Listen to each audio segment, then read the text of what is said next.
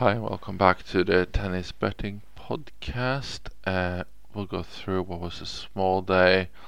Uh, we were happy that we had a few more matches than before. Wasn't actually that many, cause two of them uh, were not played today. They're getting played tomorrow. So we ended up with three matches. It was Mertens, Stephens, Isner. Uh, two women's matches did win, both two units. Isner was one unit. Uh, Isner briefly flickered into two units as well uh, during the morning. Then he fell back. So not sure if anyone caught it or not. If you did, then uh, you're just over even. If you still played the Isner one unit that we had from yesterday, uh, then you're a unit 22 up on the day. So about a unit each on the women's matches coming through there. So that's good. And they both look very comfortable. And Isner, he lost in five, so really looked like he'd go on and win it there after a fourth, but couldn't quite pull through, so that's a shame. So let's quickly move on to tomorrow's matches. We have uh, three matches going on, uh, which means we only actually has one new one because two are carrying over, but they're worth mentioning again. We got Irina Camelia Begu, two units, 1.36.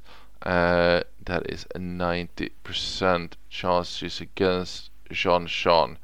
And uh, we're thinking Begu is going to stop that run uh, of Jeanjean's now. Um, let's see how she deals with the crowd, but hopefully she'll be a lot better than Pliskova.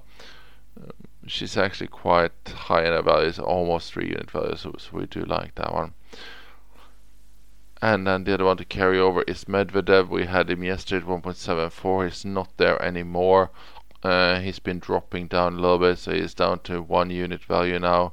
I think the last I saw was 1.66. Yesterday was at 1.74. So depending on what you get, um, it might be one unit or the two units from yesterday. Uh, let's see the last match here. Also, he's up against Kecmanovic, if we need a reminder of that. Uh, last one is Holger Rune, 1.34, another fairly low odds. Uh, he's up against Hugo Gaston. Uh, Gaston is the one who only shows up and can only play in France, really, and lifts himself there. But Rune has showed real quality. He's really coming into his own now. Uh, we got him at 85% confidence, two units on him at 1.34. So, that's it really. Um, oh, we actually had some challengers uh, from yesterday as well. I think both of them lost in three. Uh, and I have not looked at challengers uh, tonight because just ran out of time because I had actually had my own tennis to play tonight as well. So it's been very busy, and now we're doing the podcast as well. So just wanted to make sure to get uh, these matches out uh, before bedtime over here. So uh, let's hope those three wins. Uh, we can continue with another winning day.